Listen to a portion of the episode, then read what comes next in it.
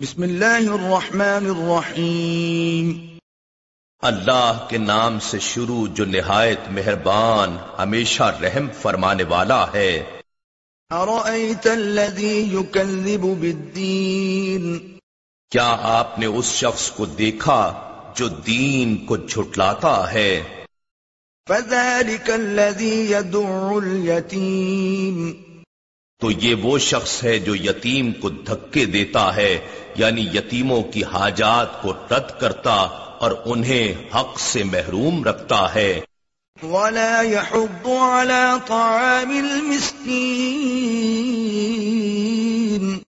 اور محتاج کو کھانا کھلانے کی ترغیب نہیں دیتا یعنی معاشرے سے غریبوں اور محتاجوں کے معاشی استحصال کے خاتمے کی کوشش نہیں کرتا۔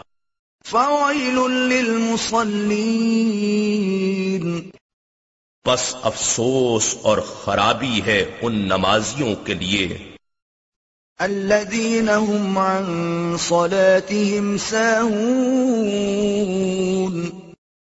جو اپنی نماز کی روح سے بے خبر ہیں یعنی انہیں محض حقوق اللہ یاد ہیں حقوق العباد بھلا بیٹھے ہیں۔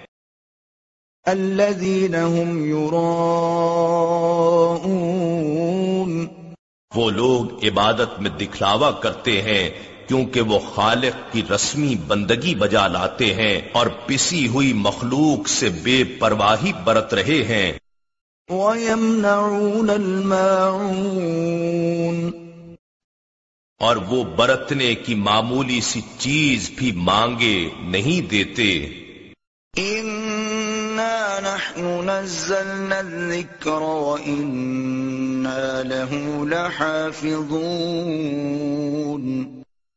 بے شک یہ ذکر عظیم قرآن ہم نے ہی اتارا ہے اور یقیناً ہم ہی اس کی حفاظت کریں گے۔